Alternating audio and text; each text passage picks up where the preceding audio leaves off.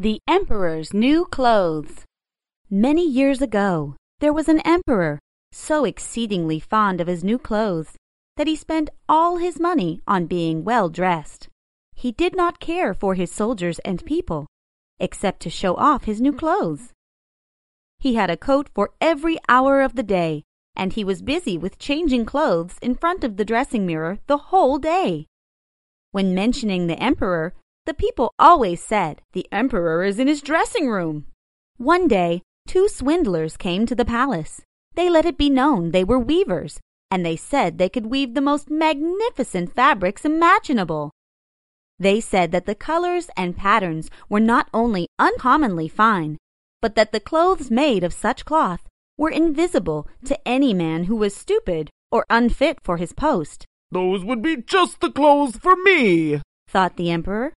"If I wore them, I could tell which men in my empire are unfit for their posts, and I could tell the wise men from the fools. Yes, I certainly must get some of the cloth woven for me right away." He paid the two swindlers a large sum of money to start work at once. They set up two looms and pretended to work very hard, though there was nothing on the looms. They kept asking the emperor to provide them with the finest gold and silver silk, but they put all of it in their pockets. They pretended to be busy at work at the empty looms, far into the night. Days later, the emperor was eager to know how they were getting on with the cloth, but he felt slightly uncomfortable when he remembered that those who were unfit for their position would not be able to see the fabric. So he sent his most trusted minister, who was known to be very wise, to see how things were going. So the honest old minister went to the room where the two swindlers sat, working away at their empty looms. "Is it not a beautiful piece of cloth?" asked the two swindlers, pointing at the exquisite patterns and explaining to the minister. The looms were empty. "Heaven help me, I'm not stupid," thought the old minister. "Can it be that I'm a fool? I'd have never guessed it. And not a soul must know. Am I unfit to be the minister? It would never do to let on that I can't see the cloth." So he praised the cloth, which was completely invisible to him. He said he loved the brilliant colors and exquisite patterns. "Yes, it is amazingly beautiful," he told the emperor. All people in the city started talking about the beautiful cloth. The emperor wished to see it himself, while the cloth was still on the loom.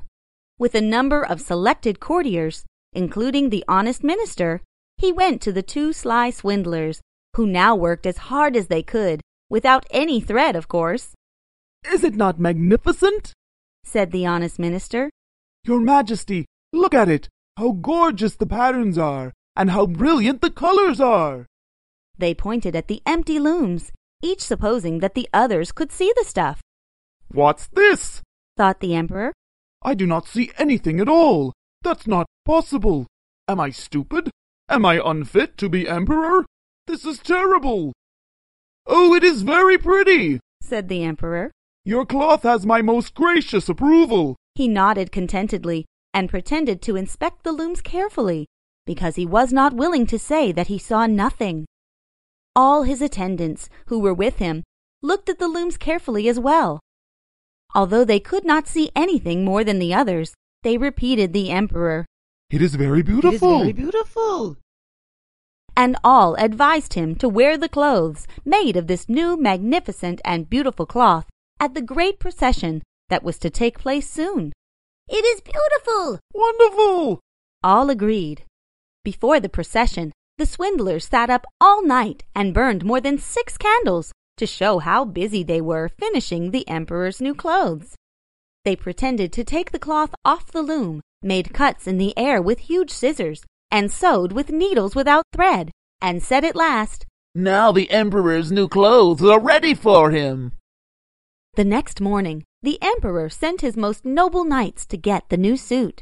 The two swindlers held their arms up as if they held something in their hands and said, "These are the trousers. Here's the coat. This is the mantle. All of them are as light as a spider web. One would almost think he had nothing on, but that's what makes them so fine." "E- exactly. Yes, yes," all of the noble knights agreed, though they could see nothing, for there was nothing to see. "If your Imperial Majesty would consent to taking your clothes off," said the swindlers, "we will help you on with your new ones here in front of the long mirror." The Emperor completely undressed. The two swindlers pretended to deliver his new clothes on him, one garment after another.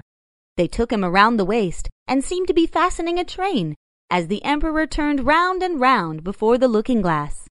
Then he said, "This is the train!" The Emperor looked himself from every side and shook his waist in front of the mirror. "How well your Majesty's new clothes look! Aren't they becoming?" he heard on all sides. "That pattern, so perfect! Those colours, so suitable! It is a magnificent outfit!" "Your Majesty's canopy is waiting outside," the Minister of Public Processions announced.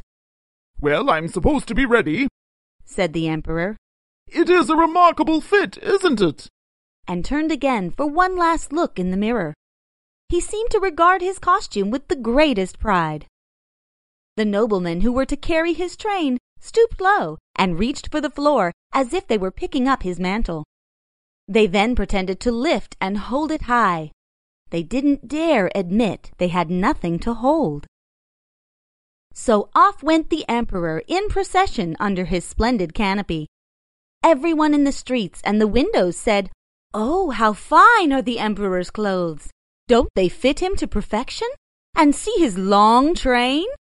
Nobody would confess that he couldn't see anything, for that would prove him either unfit for his position or a fool. No costume the Emperor had worn before was ever such a complete success. "But he hasn't got anything on," said a little child. "My goodness, did you ever hear such innocent prattle?" said the father.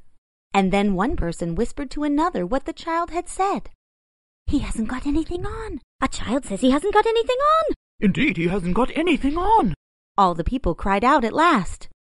The Emperor felt a cool breeze and shivered, for he suspected they were right. But he thought, "This procession has got to go on." So he walked more proudly than ever, as his noblemen held high the invisible train